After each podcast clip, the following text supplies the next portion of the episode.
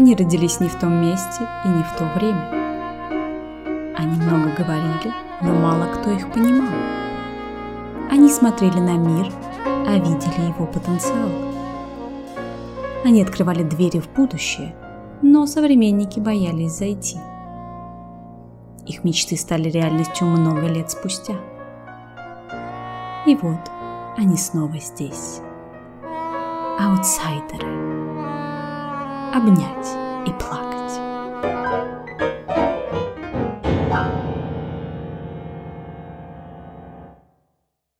Лично у меня со школьных и институтских времен в голове поселились такие огромные полки великих мертвецов на постаментах. Но и великие мертвецы были людьми, с огрехами, прорехами. Сегодня их имена вписаны в историю, а когда-то и сама история пыталась их вытеснить. Про таких наш подкаст. Нарштейн сказал о нем так. Он превратил дух в материю. Гадар сказал, что автор – это только слух искусства, а этот слух был идеальным. А Робер Сейн сказал, на мой вкус, самую классную фразу, которая мне очень нравится, потому что она такая пафосная, как я люблю. Он сказал, что творчество этого человека – это знак ценности нашего мира. Хорошо сказал. А сам этот человек говорил о себе, что правду жизни нужно всегда додумывать, потому что... Иначе скучно просто. И нужно за ней идти. Он сказал, нужно идти за своей фантазией дальше правды, потому что кино — это правда, возведенная до уровня любви. Я даже не знаю, с чего начать. Давай мы последуем за его нелинейной логикой. Нелинейной? Да. И и начнем не с рождения. Начнем с того, когда это пришло в мою жизнь. Мне было 18 лет. Я приехала в Москву и поступила учиться на отделение режиссуры э, к одному э, замечательному или не очень режиссеру, который в свое время был однокурсником этого человека. Этот режиссер работал в паре с другим режиссером в свое время, Алов Наумов, вот они все из одной мастерской, оба друг друга нашли. Что я хочу сказать, кроме этого, что не от него я узнала имя этого режиссера. И более того, я никогда за три года обучения не слышала, чтобы Наумов что-либо говорил о своем прекрасном однокурснике. Это неожиданно, прям честно. И странно. Я узнала о нем от своей однокурсницы. Она потащила меня, я не помню, какая станция метро была. Кинотеатр был частный, назывался «Мир искусства». И вот мы пошли, значит, на фильм, который мы сейчас не назовем, но ты знаешь, что это за uh-huh. фильм. И я смотрела его без дубляжа, то есть с бегущей русской строкой. Когда я оттуда вышла, у меня было ощущение, что с меня заживо содрали шкуру. Я вышла и с ожогом всех телесных покровов живу до сих пор. После этого, конечно, все, любовь сразу, и последующие там, где как фреска все, и малодвижимая последующие картины, да, там очень много изобразительного, статичного, но я уже была в эстетике этой красоты, я была абсолютно заражена и влюблена на сто процентов. И также, э, как неотделимо это вообще от его творчества, его жизнь. То, что мы знаем о его жизни, это отдельный вид искусства, такой хэппенинг всей его жизни. Я люблю все, что говорят о нем. Я люблю все воспоминания о нем. Я, я, я могу слышать паузы в его словах. И они для меня наполнены смыслом. Я действительно люблю этого человека за неиссякаемый праздник, который он умел фиксировать на пленке, он действительно умел транслировать красоту. И здесь нет никакого педалирования. Вот просто как будто широко открытыми глазами человек ест красоту этого мира и делится с тобой.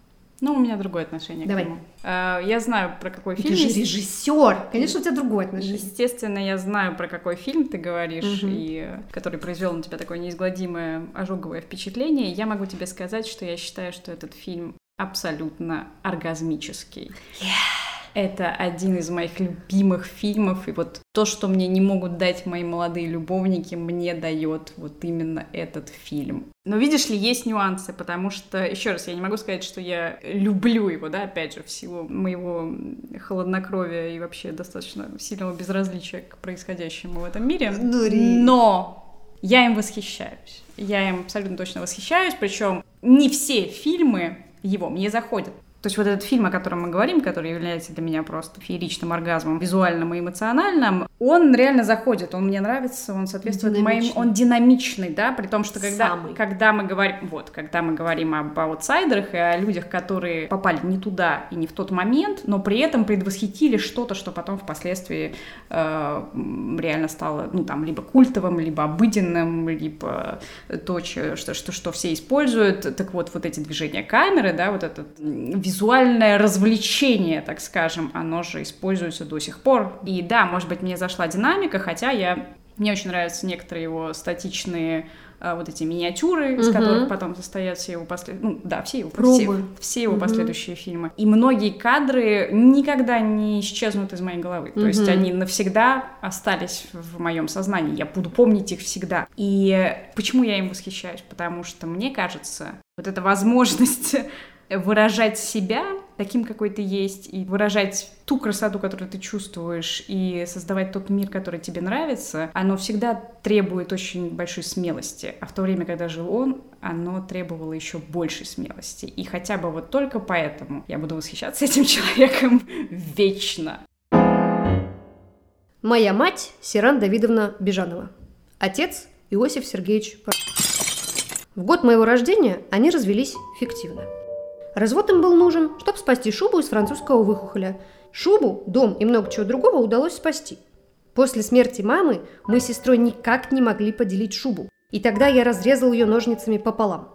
Отца, тем не менее, арестовали. Но детство мое было окружено заботой.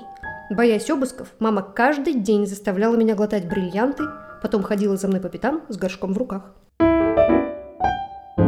Нужно, кстати, пояснить, что этот человек в силу определенных обстоятельств, да, будучи режиссером, он был вынужден э, много лет сидя без работы, потому что 15 ну, либо он сидел, а, либо его 5, не допускали, да, это либо 20. он сидел, либо его не допускали до работы, да. то есть он не мог реализовываться в своей собственной профессии, да. Он спасался чем? Он спасался, ну, условно говоря, прикладным искусством, да, да? то есть он э, рисовал, писал картины, делал коллажи, делал какие-то предметы искусства, делал предметы одежды. Куклы, шляпки. И делал э, их из всего, что он мог найти. То есть, условно говоря, он, ходил, да, он проходил по, по свалкам, проходил по базарам, по рынкам, по каким-то блошиным В зоне рынкам, из фольги. В зоне из фольги, из мешковины. Ну, кстати, существует музей да. э, в Ереване он существует. Это моя да? любимая история. Он говорил о том, что он трехэтажный, э, что вот наконец-то я дожил трехэтажный музей, а он двухэтажный. Ну вот. Ну, кстати, это он, знаешь, в свойственной ему манере при, чуть-чуть, прилгал. Чуть-чуть. Да. Ну, это, это, кстати, прекрасно. Ну, даже не посещая этот музей, можно просто посмотреть хроники, посмотреть, как он жил в своем доме, да, то есть он, его, его дом ломился вот от этих да. предметов, которые он сам создал из ничего, да. Но дом был не в Ереване. Дом был не в Ереване, это правда. Э, и я тебе скажу, что я себя поймала на мысли вот относительно этого человека, что для меня вот эти предметы, которые он угу. создал, отдельно от его личности не представляют никакой ценности. Это правда. То есть я бы никогда не поста... я бы никогда не повесила его коллаж. Они классные. Но, Но поскольку это вещь, я бы никогда не повесила ее в доме. С ракушкой. Куклу, а, шляпу. Я бы никогда это не... Это для тебя чрезмерные. А, они для меня слишком вещественные. А. И самая большая их ценность появляется только в сочетании с вот этой живой энергией, потому что он был действительно фееричным. То есть вот когда ты говоришь, что это был перманентный хэппенинг, так оно и есть. Реально постоянный, неусыпный хэппенинг при чужих, при своих, один — он при все... КГБшниках. При КГБшниках это все время какой-то театрализованный движ, причем очень талантливо сделанный, очень неожиданно сделанный. Я хочу тебе сказать, что э, я понимаю твою мысль, да, это было у него как дневники, как, знаешь, вот есть арт-дневник. То есть, когда человек не совсем может о себе писать, о своих чувствах, он начинает рисовать арт, делать коллажи. Они, я понимаю, что они скорее как дневник его ощущений, фантазий. Они могут быть даже для него как сценарий, мне кажется. Потому что когда читаешь его сценарии, они такие же яркие, содержательные, э, фантасмагоричные и, возможно, отчасти сюжетно бессвязные, как его эти коллажи-коллажи. Ну, понимаешь, то есть по его, вот то, что он склеивал и сшивал, он мог тоже снять фильм так же, как по своим текстам. Мог, безусловно. Понимаешь? И мне кажется, он иногда этим грешил. Ну, просто единственное, мне кажется, что тут дело не в том, что он использовал эту технику как э, ну, ассоциируя, э, знаешь, подменяя дневники интимные. Нет, не подсознательно. Мне, мне просто кажется, что человек реально не мог сдержать этот зуд, то есть ему действительно реально перманентно нужно было преобразовывать окружающий мир в свой собственный ну, мир. И это тоже восхищает. Восхищает меня. конкретно в лагере он говорил, что его в тюрьме, извините, что его это спасло, потому что он стал делать что-то из ничего, то есть, да, его спасло то, что он уходил в это вот в искусство, то есть ты когда что-то делаешь, ты же в это уходишь, то есть ты делаешь перспективу, ты делаешь картинку, и ты уже там, это как начать писать, и ты уже не в камере, а ты в тексте. Это восхищает. Это способ спастись, который работает. Ну, это ты говоришь конкретный пример, да, безусловно, и он сам об этом говорил, и мне кажется, это достаточно логично и очевидно, что в тюрьме это его спасло. Но даже если бы он никогда не сидел, он там. даже просто у него где-то была такая фраза, что вот я иду мимо помоек, да. ну, мимо свалок, да. условно говоря, я вижу какой-то осколок бутылки да. или консервную банку, и я не могу сдержать вот этого вожделения, то есть мне нужно и, и ее поработить, и преобразовать, то есть он действительно не мог унять вот эту вот э, лихорадку творчества. А я вот это понимаю, потому что я всякую дичь фотографирую, я не преобразовываю, домой не несу. В отличие, кстати, от него, он додумывает. Он брал и преобразовывал в физический объект. Ну, а я вот вижу красоту вот в этом помоечном уродстве. Действительно не декадентскую, а прям ну, какую-то песню праздника. Давай я тебе расскажу про другой опыт, Давай. который связан с этим режиссером. Ух. Ну, было время, когда я еще не знала, кто это такой, да? Mm-hmm. Что это за человек такой? Чуть-чуть мы подскажем, ну, тоже, опять же, достаточно очевидно, что речь идет о советском режиссере. Mm-hmm. И э, когда мне говорят советский режиссер, то есть, э, ну, у меня определенная картинка, да, в голове всплывала. Александров. Ну, например. Это человек, который э, должен следовать определенным канонам.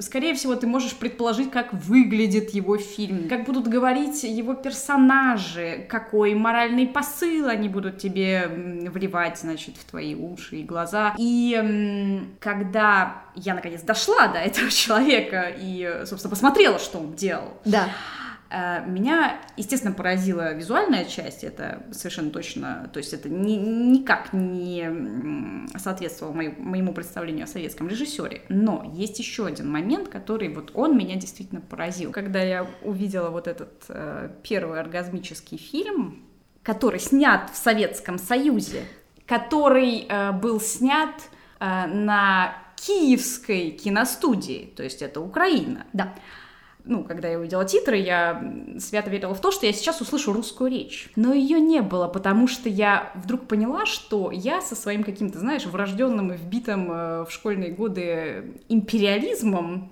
э, ожидала, что со мной заговорят на русском Ты языке. Ты не дублированный тоже смотрела. Я смотрела не дублированный, я смотрела субтитрами, но дело даже Он не в этом. против дубляжа. Дело даже не в этом. Дело угу. в том, что я поняла, что я смотрю украинский фильм времен Советского Союза как иностранный, и это восхитительно. Вау. Это было настолько здорово. И дальше, впоследствии, когда я начала открывать другие его фильмы, которые были сняты там на грузинском, на армянском, и я тоже их смотрела как иностранные да. фильмы, потому что это был иностранный кинематограф, при том, что режиссер советский, они были сняты в Советском Союзе.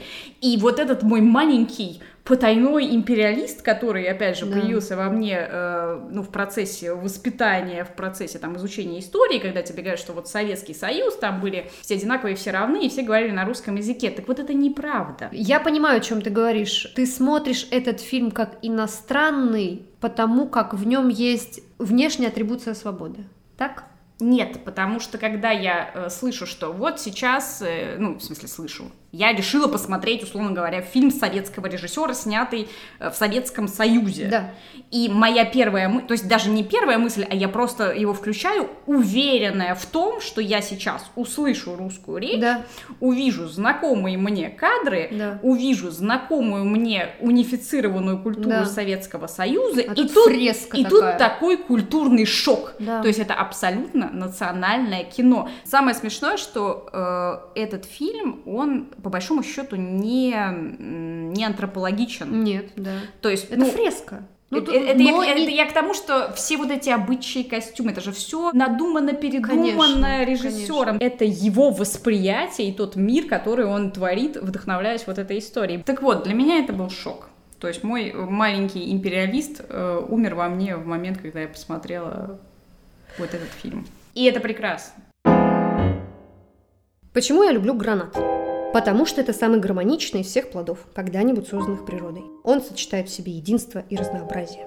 Открыв его, вы видите грацию сочетания зерна с зерном. При этом каждое зернышко содержит отдельную жизнь. В сумме их сочетание безумно красиво. Гранат дошел до нас, сохранив свою античную красоту. Без участия Мичурина. Был такой, Мичурин. Он из арбуза делал дыню, а из дыни виноград. Он говорил, не надо ждать милости от природы. Надо их забирать. Мы все забирали, забирали. И вот что мы сегодня имеем. Мы должны сказать, кто это. Ну, давай. Рита, кто этот человек? Его зовут Сергей Иосифович Параджанов. Очень хорошо. Он для Садись тебя... пять. Пять. Он для тебя человек, пароход, художник, хэппинингист. А может быть, он друг всех э, более-менее видных деятелей того периода. Кто он для тебя в первую очередь? Режиссер всего, что он собой является. Это эталон аутсайдеров, давай так, потому что это человек удивительной смелости. Yeah. И я восхищаюсь им, потому что благодаря ему я верю, что даже сейчас наверняка существуют такие люди, и именно эти люди могут спасти человечество от скатывания в художественную самокастрацию. О, да. Короче говоря, ты говорила мне, что каждый его вот этот фильм это э, ну, не советская такая... Это такие, знаешь, фантазии на национальную тему. Да, и они могли существовать, потому что он говорил, что это исторический фильм, конечно же, естественно. Как это еще снять? Эту, эту великую фреску слепок собственного ну, он, сознания. Как исторический ну, фильм? По, по факту он же вдохновлялся да, каким-то материалом. Я хочу тебе сказать, что в каждом этом фильме он был верующий вообще человек, но не верующий, как Тарковский. То есть Смотри, я тебе так скажу. То есть я не была в армянской церкви внутри, но предположим так, я была в, э, в, в католической, да? Когда приходишь в католическую, есть такая версия. Бог очень далеко, наверху, и э, очень будет тебе сейчас страшно, потому что ты сейчас весь покайся. МС покайся. Когда якобы приходишь в православную, я давненько этого не испытывала ощущения, то все такое кругленькое, и Бог такой рядышком, и сейчас тебя в макушечку поцелует. Так вот, если говорить о Тарковском, это католический храм. Там Бог холодный, ну, то есть он на тебя смотрит, и страдания твои так естественные, и как будто не то чтобы его развлекают, но оставляют холодным. Вот. А у этого человека это и не православный, и не католический. Это как будто бы вот Бог вокруг везде. Это шар. Это церковь в форме шара, и этот Бог красота. Понимаешь, когда он нам дает этого Бога во всех вот этих исторических якобы фильмах, там, где раннее становление христианства с гуцулами, да, и дальше, дальше, дальше. Это не поиск Бога как догмы, потому что у Тутарковского это как догма. Постулаты на языке людей, чтобы мы все поняли, все осознали, человечество очистило, все стало хорошо. Это путь к Богу, да, какой-то такой, при том, ну, душный для Тернистый. меня. А у этого Бог уже здесь, и Бог — это красота. Вот для меня это, ну, навсегда так. Вот кто-то говорит, Бог — это любовь, Бог — это то все. Ну, как бы, а кто-то говорит, Бог это красота, довольно избитая фраза, но для меня она настолько естественная, и для него это так. То есть я, я вот поэтому его люблю. Я смотрю и говорю, Бог это красота. Вот эта красота, она, она уже здесь, это уже Бог, это уже путь к спасению.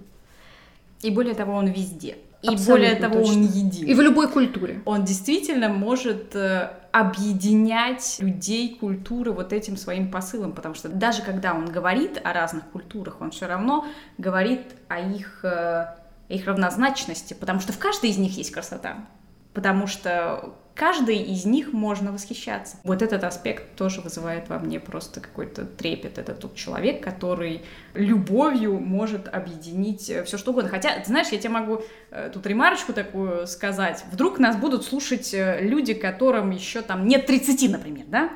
И они так фигак, Ашик о, классное название, что такое, сейчас я посмотрю.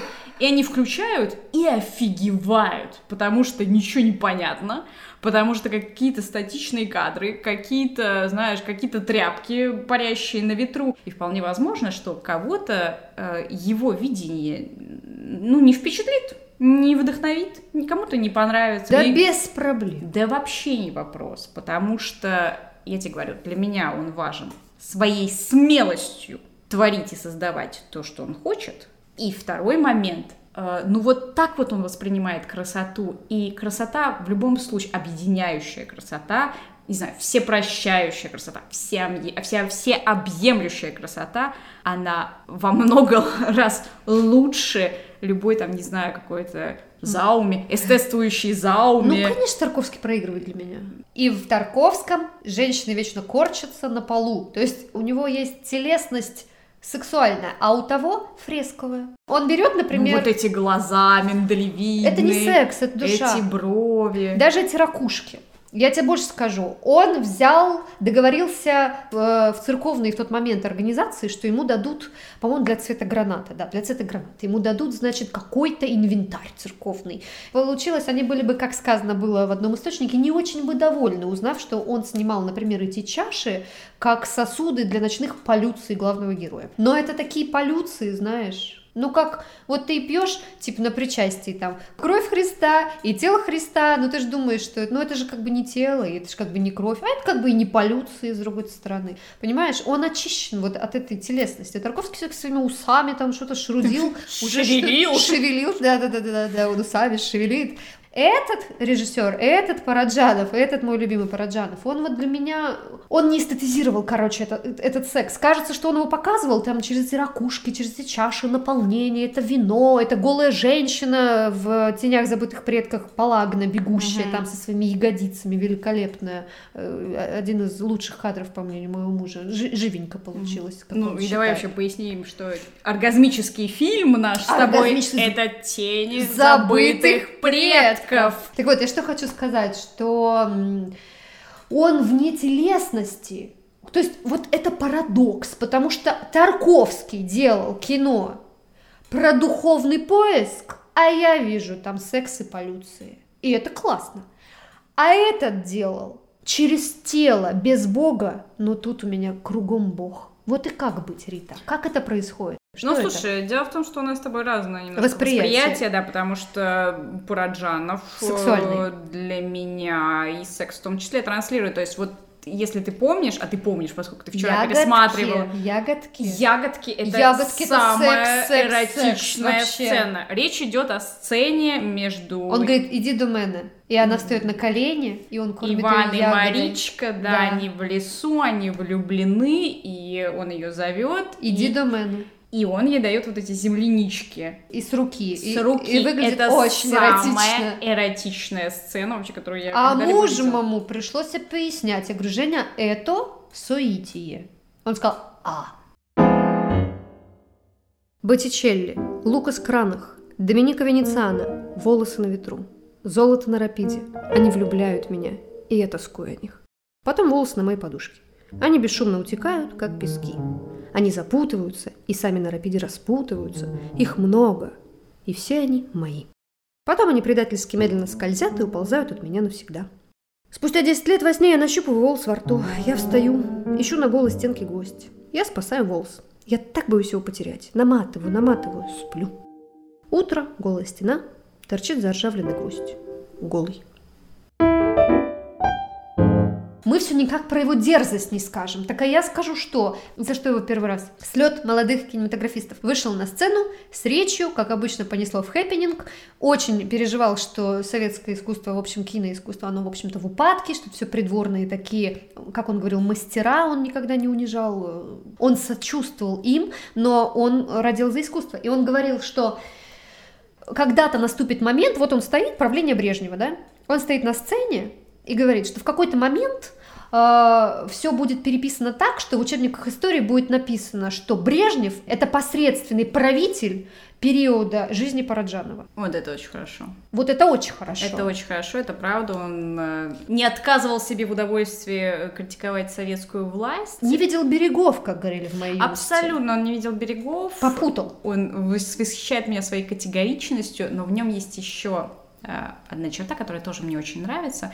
Вот этот постоянный поиск конфликта, э, знаешь, такого драматургического, да. чтобы немножко э, добавить действия в эту жизнь. Драматургии. Что тоже входит в создание собственного мира, что тоже входит вот в его, знаешь, миссию как творца. Мне еще очень нравится, что при всей давай скажем так, трагичности его судьбы, потому что его судьба была трагичной. Да, и в письмах это всегда все отражено, как бы он ни играл, в письмах близким людям, из тюрьмы в частности. Так вот, когда он что-то говорит, не знаю, интервью, какие-то воспоминания, в нем эта трагичность исчезает. Даже если он говорит грустные вещи. Он говорит о добре. Он добр, он остается добр. Он остается как добр. Как мудрец и созерцатель, вроде того. И, и более того, не помню, кто это, кто это говорил, я слышала это в каком-то документальном опусе о нем. И, эм, ну, поскольку вот его закрыли-то, ну, вообще-то его закрыли за мужеложество, так, официальный, а, вот вот официальная это... история. Но по факту его закрыли вот за его позицию, за, да. за его инаковость, так скажем. Ну, так да много кого замужем. Ну, То есть, и... тебе не нравишься, мы тебя по этой статье у нас, есть, у нас есть статья, смотри. Почему я это говорю? К тому, что... А, и в одном, э, в одном из документальных опусов, эм, какой-то, по-моему, оператор, с которым он работал, рассказывает, что в очередной раз он возвращается к этой отсидке, да, и э, говорит, что вот, меня посадили за украинский национализм, национализм, да, меня, армянина, который родился в Грузии, меня посадили за украинский национализм, да. и э, я отомщу Украине. А тут он выдерживает паузу, да, и я думаю, да не может такого быть, что он не мог такого сказать. А потом этот человек продолжает, я отомщу им любовью. Вот так. Вот так. То есть... А потому что у него нет запаса злости. В искусстве для него есть только радость и любовь. Это его источник вдохновения, и ты не родишь. Ты родишь боль, но ты не родишь ненависть. Я, я даже не знаю, каким нужно быть человеком. Я... Любить жизнь, видеть ее красоту. Только красота. Без анализа. Вот без такого. Ну, возможно, но это действительно человек, который мог даже трагедию обратить в какой-то красивый, прекрасный праздник, не знаю, любви, красоты, что хочешь. Мы с тобой сегодня взяли такую мощную круглую фигуру, которая, кажется, состоит из бурлящей гармонии, радости и любви, и мы с тобой так бесконечно его любим, и как будто бы у него минусов не было, но минусы у него были. И об этих минусах, мне кажется, стоит поговорить. Главное слово во всей твоей тираде да. это слово человек. То есть, естественно, Че? не надо его идеализировать. Это во-первых. А во-вторых, я ненавижу такие высокопарные слова, как, например, гений. И давай так, я делаю все, чтобы уйти от э, слова гений. Хотя он сам, знаешь, не отказывал себе в роскоши назвать себя назвать себя гением, причем, мне кажется, на полном серьезе, хотя это тоже входило в какой-то, знаешь, перформанс. Если он это говорил, он говорил это, естественно, на публику в том числе, но э, вот эта фраза «я гений, я создал, я знаю, что я гений», она была. Сейчас будет противовесочка. Просто у нас все-таки такой, он же не шар, он же, как ты говоришь, человек. человек конечно. А как человек он был не очень мужем, не очень отдавал хорошо долги, платил за то, за что хотел, что продлевало праздник жизни, а за что-то не отдавал. Когда Филини прислал ему открытки со своими рисунками и подписями, он продал каждую за 15 рублей и написал ему... Ну что ты продешевил-то за 150? Ой, простите, ради бога, да. Э, за 150, за 150. Э, и написал ему спасибо тебе, дорогой Филини, в следующий раз просто присылай э, чистые листы своей подписью, потому что я рисую лучше, чем ты. Праздник должен порождать праздник. Друг прислал мне свои письма, друг хорошо продается, да, поэтому почему нет? Я продлю себе праздник и сделаю себе до утра гуль, гуль, гудеж, гулеж, как в случае с Мастрояни, когда приехал Мастрояни, да, приехал? Да, да, да. Он поднял весь город, Мастрояни говорил, Особенно я дам. хочу спать, сказал ему. Вот это мне всегда больше всего радует. Я уже устал и хочу спать. И когда он провожал его до гостиницы, он разбудил всю улицу и кричал, Маргарита, ты мечтала увидеть настроение, он к тебе приехал. И в итоге они там гулеванили чуть ли не два дня. То есть он не знал слова «нет», он не знал слова «неудобно». И все как-то подключались в этот праздник и шли за ним. Я уверена, что не все. Может быть, жена была не готова, может быть, она хотела ботинки сыну. Мы ничего этого не знаем. Мы знаем, что они разошлись. Мы знаем, что он любил своего сына и любил свою жену. Но есть одна фраза, которая для меня очень такая весомая и вскрывает вот именно те бреши, которые заполнены, видимо, эти шлюзы водой это то, что мы с тобой не видим за рассказами классных вот его друзей. Она сказала, до конца моих дней, там это было в контексте истории, когда она уже навещала его в больнице, то есть они сохранили эти отношения, и там в этот момент была какая-то то ли художница, то ли, да, художница, к сожалению, не помню кто, и они, две женщины, обсуждали, она сказала, он очень любит вас. Она сказала, я этого не знаю. А он тогда уже не говорил и просто лежал, умирая от рака легких. И она сказала, когда вы ходили по комнате, там ставили цветы, он следил неотрывно глазами за вашей фигурой, вашими перемещениями. Это подтверждение любви. Она сказала, вы знаете, спустя столько лет, спасибо, что вы мне это сказали, спустя столько лет я все еще нуждаюсь в подтверждении его любви. То есть все было полотном, картиной, игрой, хэппинингом, а жизнь, а жизнь, а бытовая рутина. И можно сказать, это женщина-мещанка, а можно сказать, кто будет варить борщ, кто будет отдавать долги, кто будет платить за коммуналку. Согласна. Я могу тебе даже сказать, э, процитировать еще раз его вторую жену, потому что это именно вторая его жена, когда она уходила от него, так бросила. Э, Прелестен, но невыносим. Почему, опять же, Параджанов сегодня с нами в нашем подкасте? Почему он аутсайдер? Потому что, ну, ты реально не можешь вписаться э, в обыденную жизнь с бытовухой. Вот таким вот перманентным хэппинингом. Ну, потому что он действительно это делал на полном серьезе и постоянно. Самое смешное, что я и его понять могу, и ее понять могу, потому что когда он э, опять собирал вокруг себя многочисленных угу. друзей и э, подшучивал над своей женой, да, что она там, условно говоря, яйца, яйца не умеет, да, да. да ждет, пока яйца всплывут. Это, ну, шутка, он пошутил. Он... А она плакала а ей было обидно, и, скорее всего, ему не пришло в голову, что он ее обидел. И второй момент, что условно говоря, опять же, она стоит на кухне, варит борщ, да, да? А, а он приходит там со своей этой арфой. Да. Типа, ты должна и садись и играй на арфе, при том, что она не умеет играть на да, арфе. Просто перебирай струны. Просто перебирай струны. Тебе это идет. То ли она что-то возразила, ну вот, да, и да, чё, да? Да, да, да. А человек смотрит на нее и, и не ну, понимает. И не понимает, ну как же так? Как же ты можешь жить вот этой скучной жизнью? Ее же нужно разукрашивать, ее нужно придумывать, ее нужно фантазировать, ее нужно вот вытворять, короче. И в случае опять с этим Балаяном он отдал за него долг, имея деньги, за что получил ужасающую от него тираду про то, что так унижать людей нельзя. Он даже не задумался, что он может его вот, унизить. Вот, он не задумывается. Он просто ехал как горящее колесо. Не задумывается о том, что могут почувствовать другие люди, Абсолютно. потому что они входят в картину, картину. этого действия. Да. И у них есть определенные функции, роли, сценарии, по которым они Должны существуют. функционировать. Да, да. Дело в том, что это сценарий в голове Параджанова. Только так. Это как бы немного такой классный, очень красивый, сумасшедший театр.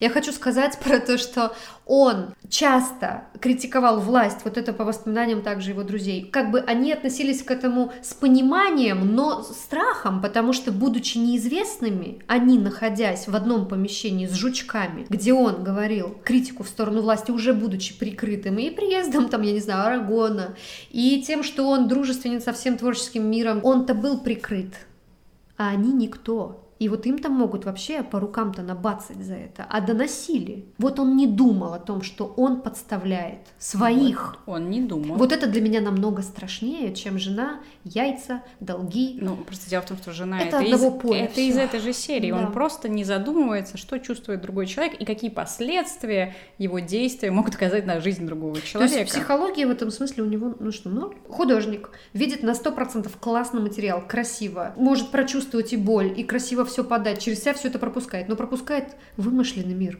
По поводу боли и красоты. Я только что нашла в тенях забытых предков э, эротизм. Так-так. А вот как-то вот особой боли и вообще каких-то сильных эмоций, например, в его статичных миниатюрах я не могу найти. То есть ни, как она называется, Сурамская крепость, да. ни Ашикерип, ни, господи, как э, Саят Нова, да. Э, Цвет граната. Да.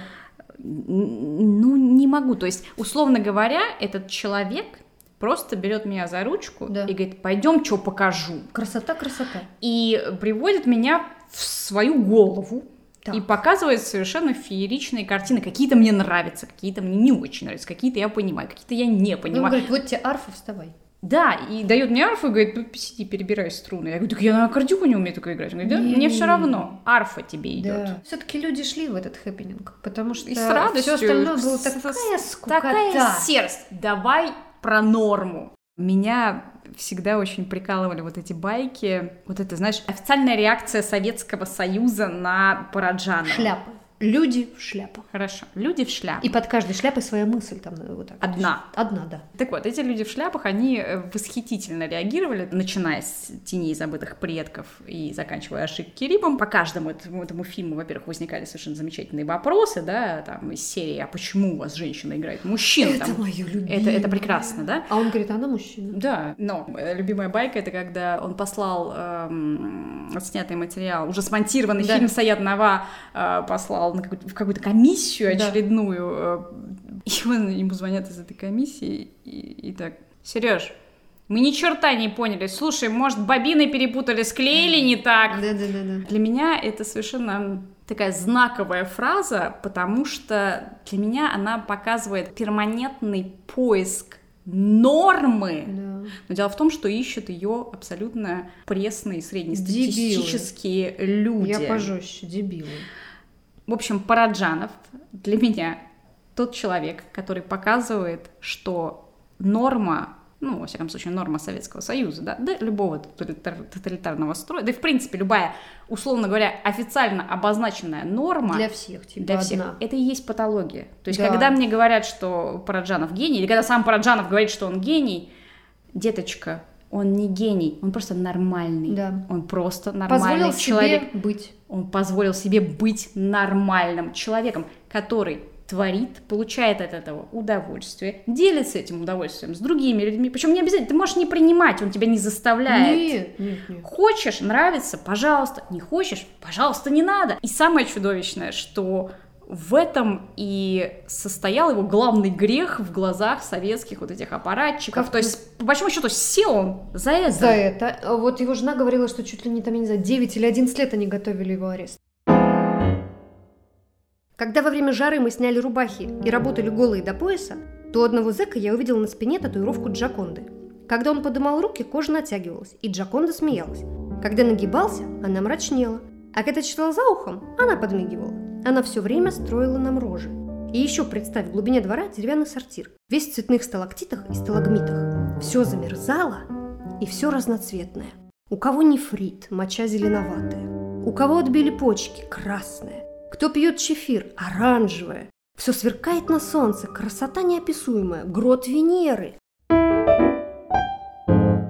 Давай вот как раз я вспомню, вспомнила про его раннее творчество. Он не любил э, говорить о его Ох, раннем. а я боюсь, сейчас ты мне что здесь скажешь что-нибудь? Нет, я не приглашаю тебя к просмотру этих фильмов. Я их вот не, всю, не всю надо. жизнь, сколько живу, с тех пор, о пока чем, не знаю, не о чем, о чем я говорю? Нет, например, ты можешь посмотреть Андрееш, это сказ. Ну это, пожалуйста, может быть, а Пожалуйста. Не Нет, я говорю о таких фильмах вот его киевского периода. О, это да. «Цветок на камне», это «Украинская рапсодия», и, по-моему, даже еще что-то я смотрела тоже из этой же серии. Украинская рапсодия это где украинские э, киевские фрески, нет?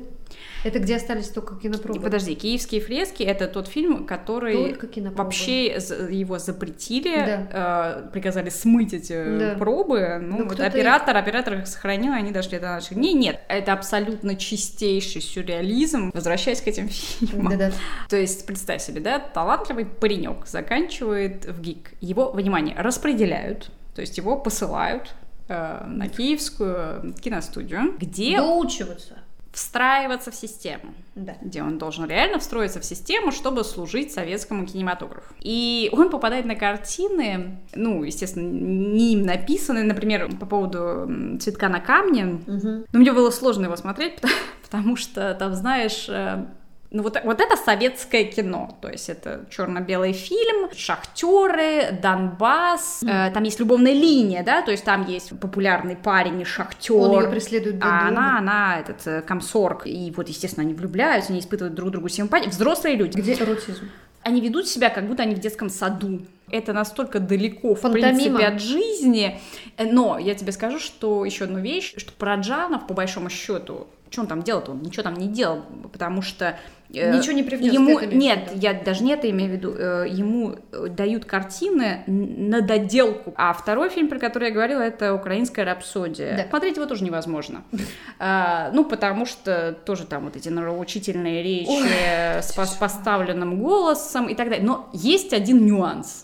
Я понимаю, что Поражанов сам не любил эту часть своего творчества и всячески старался, знаешь, говорить о себе как о режиссере с момента «Теней забытых предков», да. естественно, и правильно ну, делал. Ну, потому что это то, что делал он в чистом виде. Естественно, естественно.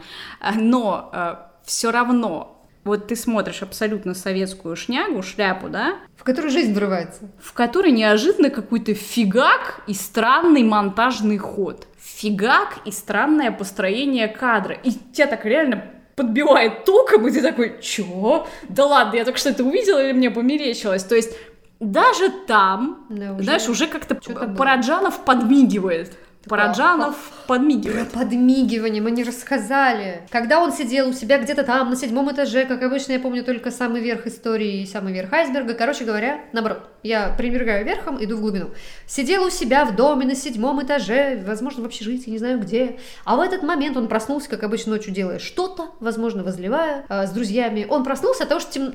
день, а темнота. От этого может проснуться только великий, я считаю, режиссер. И видит, а. что окно затянуто а затянуто оно огромным портретом Брежнева. Вождя, и да. как раз на фоне его окна глаз. Что он делает? Он открывает окно, он берет ножницы, вырезает глаз, а внизу идет демонстрация. Он в этот глаз высовывает руки и начинает махать демонстрантам. И когда с улицы ты это видишь, по воспоминаниям, так сказать, очевидцев, было ощущение, что Брежнев моргает, он подмигивает. Как ты думаешь, это заметили все? Э, демонстранты с радостью, или какие-то все-таки взяли на карандаш. Ну, то есть вот это сделать, как говорят его друзья, он был большим, выросшим, избалованным ребенком. То есть вот они говорят, что у него не было внутри сопротивления, типа я поборю страх, я это сделаю. Он просто делал и все, не было тормозов. Любимый ребенок. Согласна. Более того, э, к этой же байке еще он, э, естественно, посмотрел через эту дырку, которую он вырезал, и вот так вот он увидел мир глазами Брежнева. Это прекрасно. Это прекрасно. И да, у него не было тормозов, и он не мог себе отказать в удовольствии этого ну, не да. делать. Он не был, он не был идиотом, конечно, он понимал, э, ну, чё, что происходит в стране, потому что, слушай, если ты критикуешь, э, условно говоря, власть, скорее всего, ты понимаешь, что происходит в этой стране. Тем более папа сидел и все такое. Тем более папа сидел. Он сказал, мы с моим другом пошли на Красную площадь, я хотел увидеть Сталина и надеялся, что если он меня увидит, то он освободит моего папу из лагеря. А, когда мы пришли, мы увидели, что Сталин смотрит в окно, он помахал нам рукой. Мы э, опешили, а потом оказалось, что Сталин э, сидел, и у него затекла рука. Он потряс ею, чтобы немножечко ее расслабить, а потом продолжил писать «расстрелять, расстрелять, расстрелять».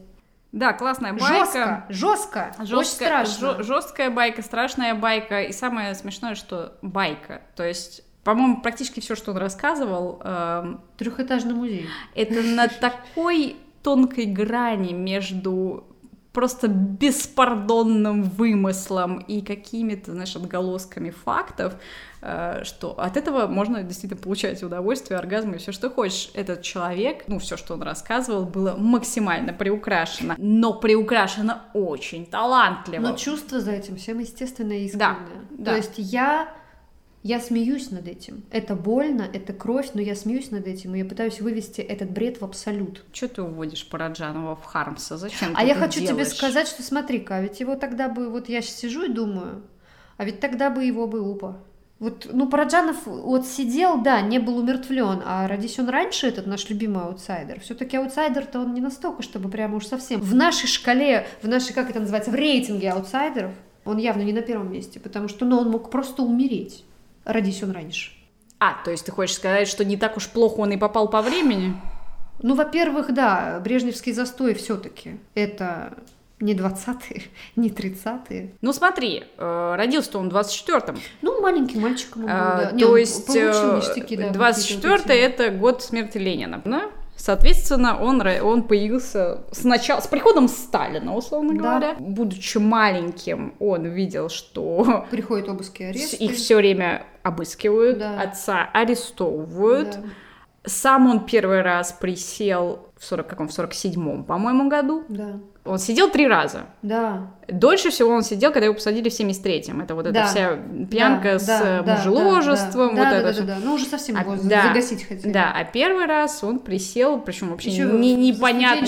разговоры. Непонятно за что, непонятно зачем, он присел... Он что-то при иностранных что-то ляпнул, короче, да? советский строй, ну, а там были шпики. Ну, и там его как-то выцепили в 47-м. Да. Потом Хрущев оттепель. Да. Вот тут он успел снять «Тени забытых да. предков». А потом понеслась душа в рай, потому что оттепель закончилась. Там 10-11 лет на него шили дело. Да.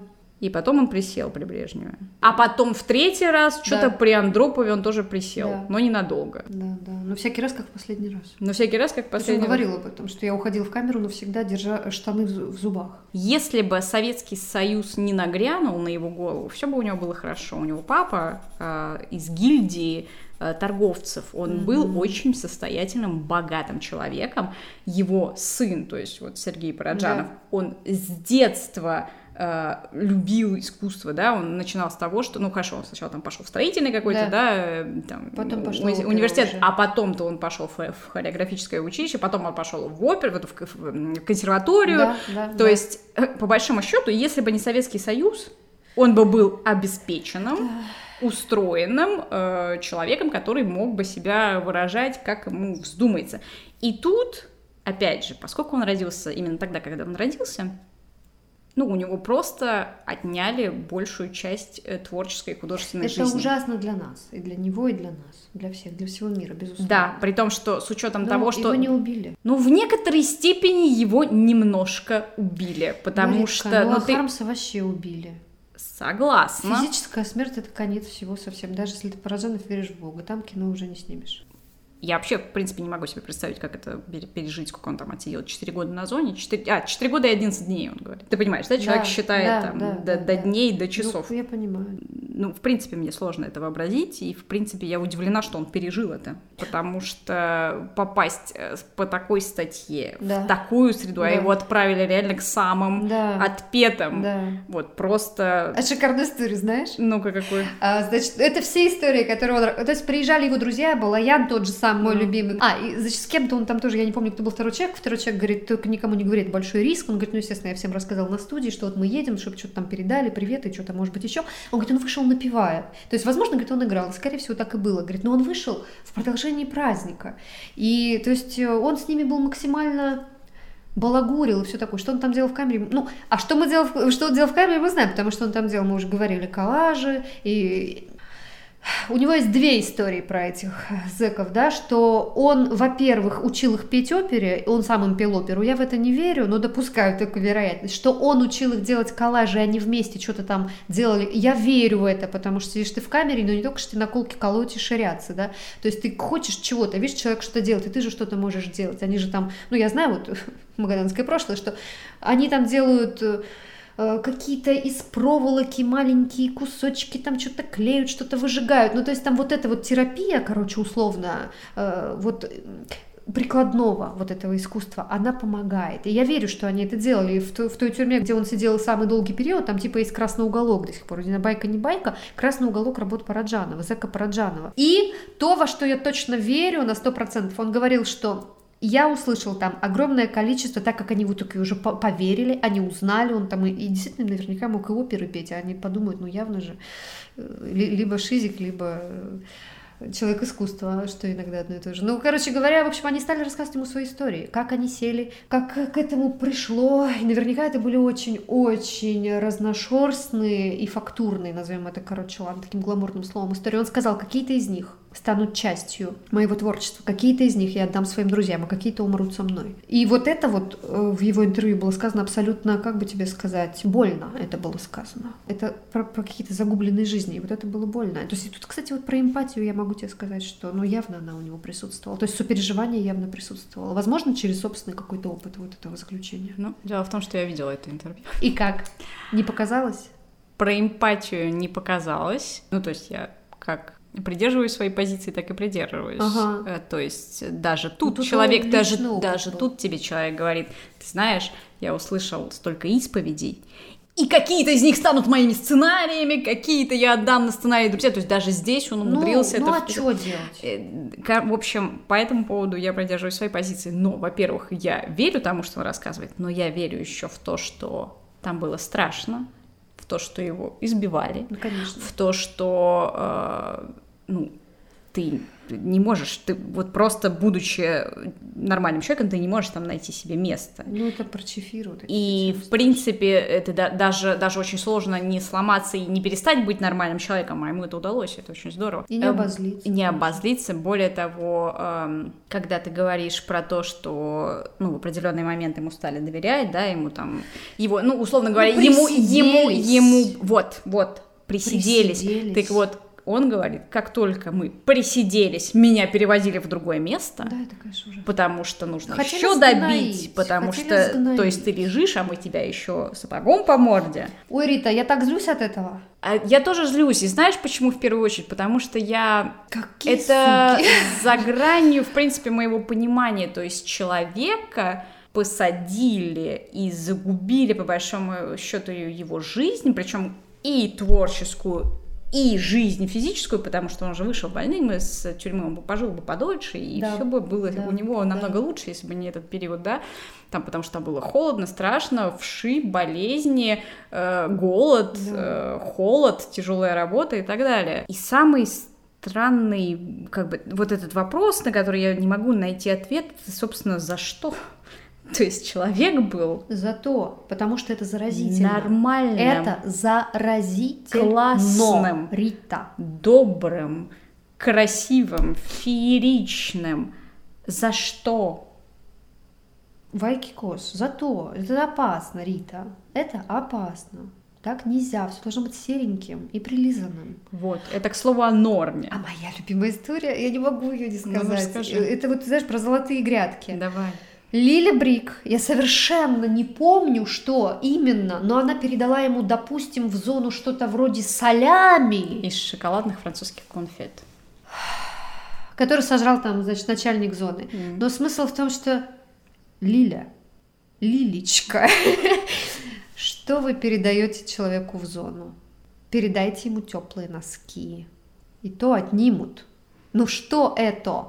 Я хочу сказать, что я бесконечно люблю, ты знаешь, я окружаю себя, ну вот я, я в этой сфере, я хочу, вот чтобы вот искусство, вот оно вот приукрасить мир, увидеть его красоту, но я не могу не видеть при этом, ну это смешно передавать в зону трюфеля, это смешно но... и ужасно. Зато, э, если Праздника бы... это не добавит. Если Рит. бы эта женщина не была такой же фееричной, ну, они да. бы не, не были друзьями, потому что э, я не помню, кто их познакомил, но... Э, Балаян, нет?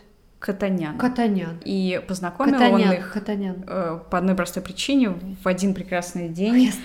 Лиля Брик просто сказала ему, что, вы знаете, на сегодняшний день совершенно не осталось ярких людей. Сейчас, подожди, сейчас я вам приведу. И да. приводит Параджанова, который приходит там с кастрюлей на голове, да. с курицей под мышкой, да. и говорит, вы знаете, Володя Маяковский не читал. Не читал. Ни одной строчки. У меня ни одной книги дома нет более Вообще, да, мне вообще сказали, не надо читать. Рита, я хочу сказать про Танину Гуэра, с которым он очень дружил, а Танина Гуэра сам прошел лагеря. Ну что, ну мы что мы можем сказать про нацистские лагеря? Наверное, они были Рит пострашнее не, не советской э, тюрьмы. тюрьмы. Не знаю.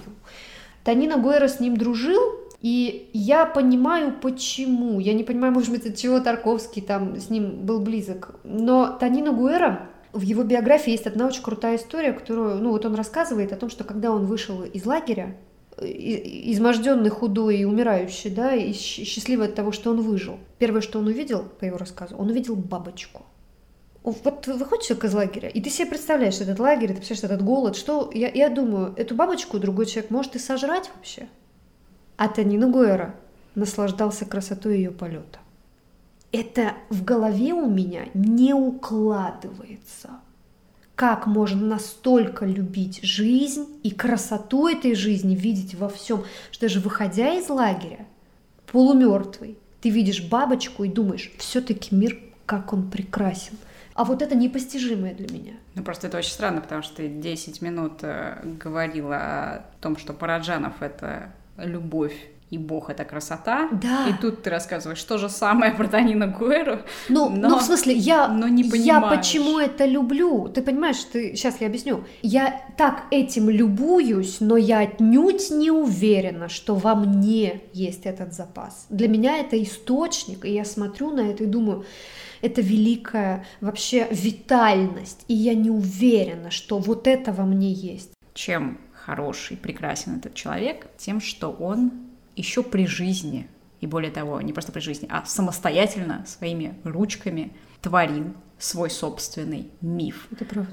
Потому что по факту люди смертны. Угу. Мы все когда-нибудь умрем. И великие, и невеликие, и известные, и неизвестные. Я и... планирую жить вечно. Ну, я не про тебя я, сейчас. Я, я не про тебя сейчас Хорошо. говорю вообще. И дело в том, что единственное, что остается после нас, это миф. Потому что никто, ну ты никак, вот кем бы ты ни был, ты никогда не передашь все свои переживания, все свои чувства, все свои эмоции, весь твой бэкграунд, все твои истории, вот эту каждую бабочку полет, которую ты наблюдал, да. и в какой момент жизни ты ее наблюдал, потому что ты не можешь передать, физически не можешь передать это другому человеку, а даже если смог бы, все равно другой человек бы тебя не понял. Все Поэтому так. мы все идем к упрощению, и после всех людей остается только миф. Так вот, Самое прекрасное, что было в Параджанове, то, что он Миф. его сам еще и создал. Мифотворец. Угу. Он абсолютно мифотворец. Будучи заключенным в Советском Союзе, причем во всех смыслах да. этого слова, да, да. Э, со всеми вот этими препонами, со всеми этими ограничениями, со всей этой идеологией, которую действительно некоторые серые среднестатистические в шляпах да. поддерживали. Ну, мало того, что все-таки он что-то сделал, причем да. не просто что-то, а, а то, что повлияло на последующие поколения. И мы с тобой сейчас то, что молодые девки вот до сих пор, до сих да. пор живет. И еще очень долго будет жить. Так вот, самый, по-моему, классный образ, который все это синтезирует и является такой, знаешь, квинтэссенцией всего, что да. я сейчас сказала. Это одна из его новелл. По-моему, кстати, Танина Гуэра а, о ней рассказывала. Эта новелла рассказывает о жизни советского диссидента, да который, соответственно, был против власти, и его за это преследовали, соответственно, его разыскивали. Да. И этот человек жил в монументе серп и молот. И держал козу. Козу у него была коза. Это вот для меня это просто символ это Паражанова. Это человек, который прожил всю жизнь в монументе серп и молот. И у него была коза выколол глаз Брежневу. И по большому счету развалил Советский Союз. У меня нет ни официальных званий, ни наград. Я никто. Я живу в Грузии, в Тбилиси, в старом доме моих родителей. И когда идет дождь, я сплю с зонтиком, и я счастлив, потому что это похоже на фильмы Тарковского, который, как и я, умер. thank you